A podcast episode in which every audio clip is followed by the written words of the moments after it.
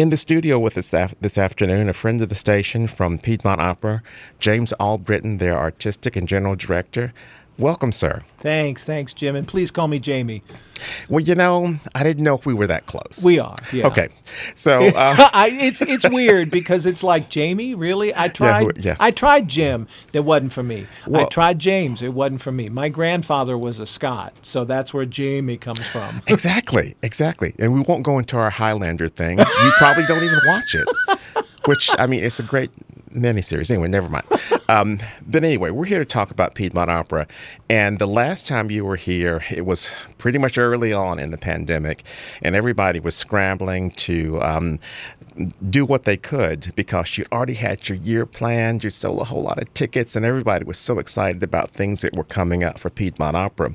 Uh, and once again, we're very grateful to, for a town of this size to have an opera company.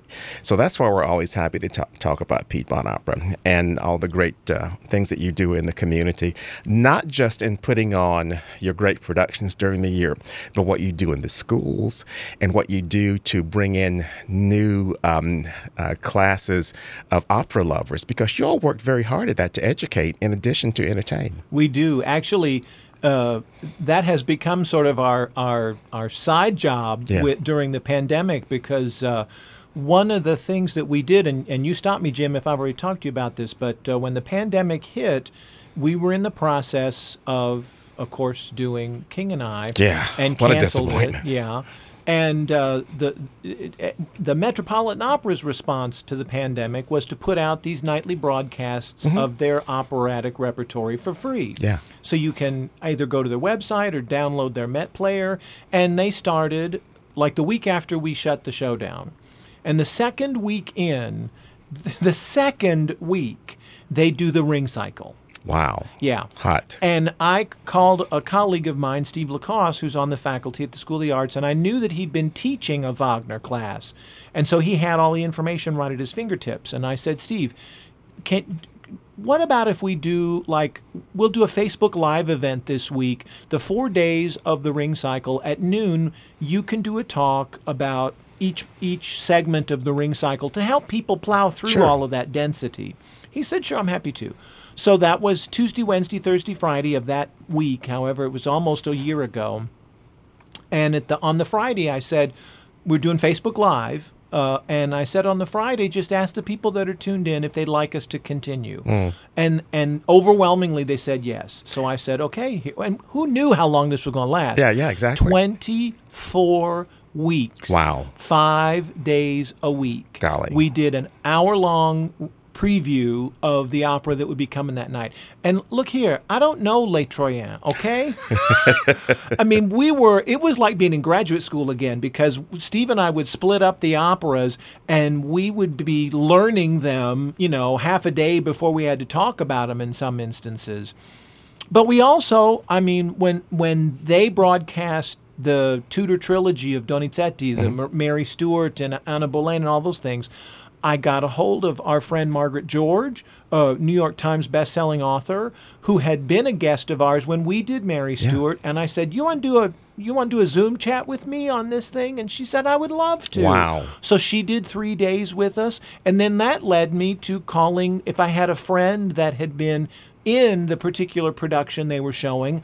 I did interviews there, and then they enjoyed the interview so much they connected me with other people I didn't know who had been in shows.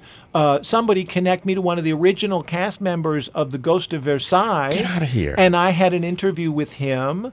Um, and and just a couple of weeks ago, uh, I interviewed an old college friend of mine, Emily Magee, who was starring in uh, the D- Rusalka of Dvorak that they were doing.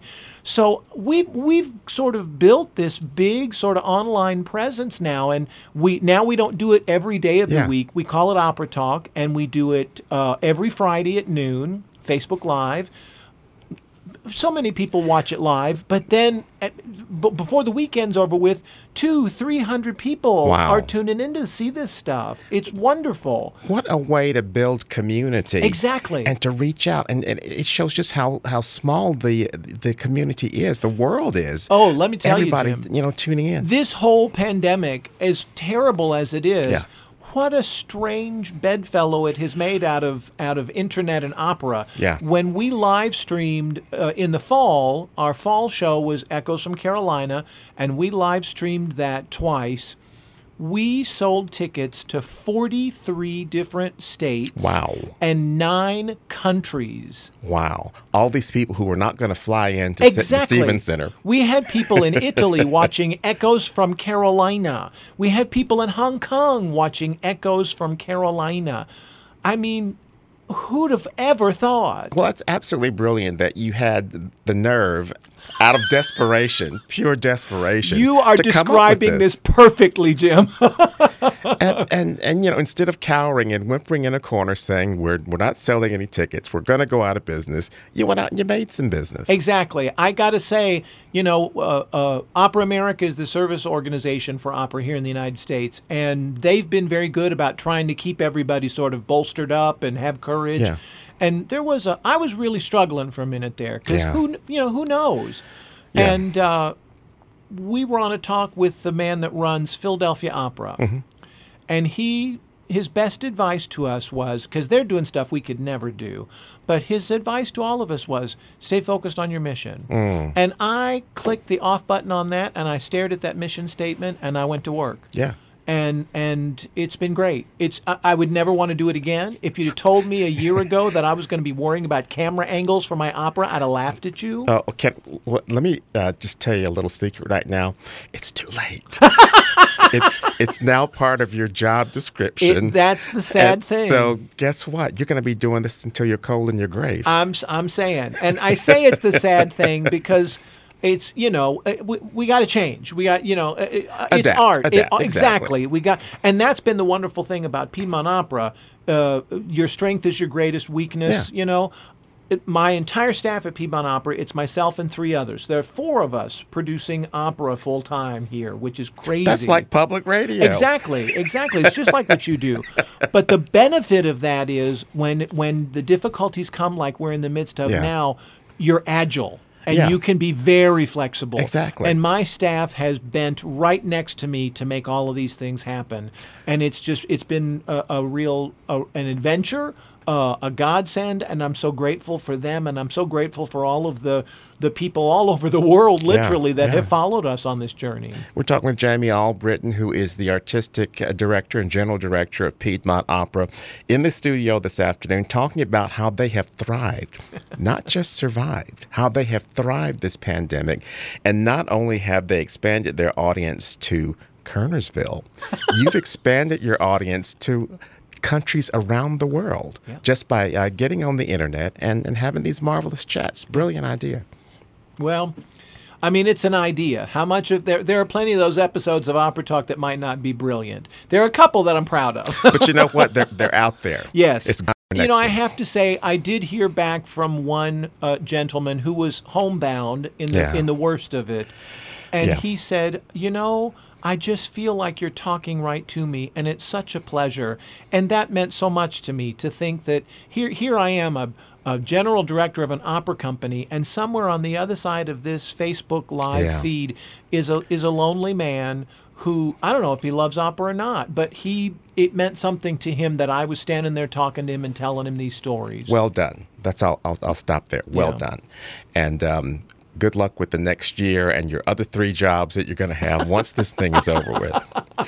So let's talk about uh, the the subject at hand, which is your production of Cinderella that's Yes. coming up this month. Yes. Cinderella, and it was a different version of it that I saw many many moons ago here at Piedmont Opera. Uh-huh. It was my first uh, visit to Piedmont Opera. I was completely blown away um, at the accessibility and the beauty and the fact that it was a completely different telling of the story. So let's talk about this production and how people will have access to it. Sure. I mean, first let's talk about the production because you're absolutely right, Jim. The the the Cinderella that you saw was written by Rossini, the Yeah. same guy that wrote Barber of Seville. Um, and that's probably the most popular operatic telling of the story. There is another version written by the French composer uh, Jules Massenet, uh, and the the Met's done it rather recently, and it's a charming sh- story as well. The one that we're doing is written by French uh, singer, voice teacher, and composer Pauline Viardot. She wrote it in 1904. Viardot is a fascinating character. Uh, she was born into one of the most prestigious singing families in all of Europe in the 1800s. And uh, her father created the role of Count Almaviva in The Barber of Yeah, Seville. yeah, fantastic. Yeah. And uh, her sister was a very famous singer who died at a very young age, and she had she lived long, a very long life and a very fruitful life. She actually sang Cinderella in the Rossini, and she sang it in the Massenet.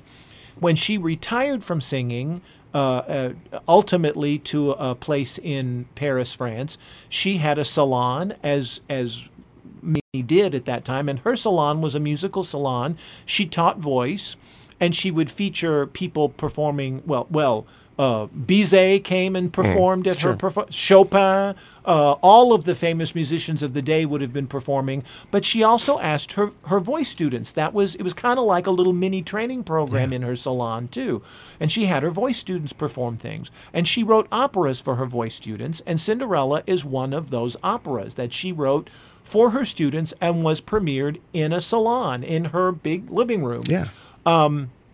And and having performed in both the Rossini and the Massenet, she kind of took the best of both shows and put it into her because she wrote her own words too. Put it into her show, and it's about an hour long, charming, charming music, really solid music, um, that tells this this version of Cinderella where she's got her her stepfather's not evil. He's just not necessarily uh, uh, he's not good to her necessarily. He knows where his bread and butter is, and it's on his other two daughters.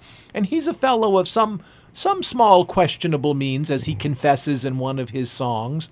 Um, and the two stepsisters, they're unkind, but I wouldn't call them evil. Now, she does have a, a, a fairy godmother, and how fairy godmother in this show makes the carriage and all that stuff happen Yeah. is kind of wild. I mean, she tells Cinderella, "Go out in the garden and get six lizards, and and then throw the lizards out the door, and suddenly they become the coachman." Uh, so it's it's it's very very, it's the same story, but it's Yeah, a little bit different clothing. Well, well, what you described sounds like it's something that is actually perfect for the medium that you're working It with. absolutely. Time wise Yes. and and all of that. Yeah, it's a short show. It's about it's between an hour and an hour and a half. I am I am making it ever so slightly longer because since Pauline Viardot is an unknown composer, and since this particular version of Cinderella is also a little unknown to us, I am having my wife, Dr. Marilyn Taylor, appear as Pauline Viardot. I think that's very cool because you educated me and our listeners over the past five minutes because I'd never heard of this version. Yeah. So you put it all in perspective for us. Exactly. And so she's going to appear as Pauline and sort of guide us through, along with some little stories about her own career, uh, as we enjoy this particular operatic version. And I'm very proud to say I, I am I, I I'm specifically wanted Marilyn to appear as Viardot, not because I love her and she's my wife, although all of that's a good reason, but because she her vocal training lineage goes all the way back to Pauline Viardot. Get outta it's here. It's five generations back. Pauline, It was meant to be. Pauline Viardot, again, one of the great teachers at the turn of the century, was she was very well known in Russia, particularly in St. Petersburg, and there was a, a Russian soprano that studied with her. She, in turn, uh, taught a teacher by the name of Lydia Lipkowska, who who started in Russia and ended up in Romania. And there, Lydia Lipkowska was the teacher of Virginia Zeani. And Virginia Zeani ended up in Bloomington, Indiana, where she taught Marilyn Taylor. Get out of here. Yeah. What a fantastic story. Yeah. And all the spirits that are going to be in this production. Exactly. So tell us about the production. How can people enjoy it and when and all that sort of thing? You can. It's all going to be live streamed. So all you have to do is you can go to PiedmontOpera.org and buy a ticket. You, we're happy to. Please call us. The phones don't ring anymore. you can call us at 336-725-7101. We'll walk you through the whole purchase process. Tickets for everyone are just $20. And you can uh, buy your ticket and you will get an email with an access code. And you click on that access and you can open it. How you can, a lot of people, what they're doing is they open their email, they get it up on their laptop, and then you take an HDMI cord and plug it into your television set and you're watching it you know, big screen TV version of exactly what we're live streaming from the Stevens Center. So, or if you if you like have computers set up on your television, you can do it that exactly, way too. Exactly. Exactly. However, you can you communicate with your TV because there are multiple ways. I mean, you can also uh, you can take your cell phone, pull it up on your cell phone, and then your cell phone can cast it to your television. So, however you communicate through there, you will receive a link, and that link will be live, and that link will take you to the performance. You're listening to Afternoon Jazz at 90.5 FM WSNC Winston Salem. Jazz in all its colors from the campus of Winston Salem State University. 345. I'm Jim Steele in the studio with Jamie Allbritten, who's the artistic director and general director of Piedmont Opera. We're talking about um, a, a, version of Cinderella that you probably have never heard of, and you're going to get to enjoy it from the comfort of your home. Right. And Jamie Allbritten, I just have to have to tell you a little secret right now. This whole thing of being confined, on one in one way it's bad, but in the, un, uh, the other way it's good because you can have church on Sunday morning on your TV with your coffee, with your dogs. And and it's, it's very, very easy in your pajamas. Yeah. So this production you can enjoy in the comfort of your home. That's right. With a glass of wine. That's so you know, we everybody's sort of wringing their hands about ticket sales and I'm like, guys, relax. Everybody's already chosen their seat. Because usually that's I want to get the best seat. You yeah. got it. You've had it for years. so uh, so how are you how is the public going along with this this new way of of buying tickets and enjoying opera? Are they coming along? Is it is it starting to pay off for you? Um, you know, it's a, that's an interesting question, Jim, because if I just talk about ticket sales, if I'm just mercenary and talk about ticket sales, ticket sales are I would say strong, but not strong enough. Sure. And part of that is built into it. So you know, let's say we had a, a, a an A level subscriber that wants to buy tickets to see this show. Well, if they if it's a couple, if there are two people living in that home and they're an A level subscriber, then you're talking about almost two hundred dollars yeah. in tickets. Yeah. And those two same people are buying one link for twenty dollars. Sure. Now, I have to say, people are being remarkably generous, and the number of people that also leave a donation when they make a tickets purchase is fantastic, and that's really helping us tremendously. But at the end of the day, you know, it's a, it's a link. You know, there's the, the it's not like going to the to the, the whole social aspect of, uh, of exactly yeah. But then the other side of the coin is, as you've already pointed out, there's something beyond that ticket sale. Yeah. There is the va- so many people at the end of the year sent us a donation with lovely notes saying, "Thank you so much for staying strong. We're looking forward to live opera returning." So it's about us really being sustaining our relevance and and people have seen that people have acknowledged whether they're some some people they're like i don't want to watch it on tv i don't i'm not interested yeah. but they know that we're out there doing and we're trying to do something for our community and beyond and they're still proud of that well i wish they would just try it I wish they would just try too. it because they will find out exactly how entertaining, how accessible, how easy yes. it is. And you could, I mean, you, you, if you want to brag about it, call up your neighbor and say, "Guess what I'm doing? Guess where I am." and you, you know, get the, your, your bragging rights. The nice thing about it too is so many people, oh, opera, I don't know about that.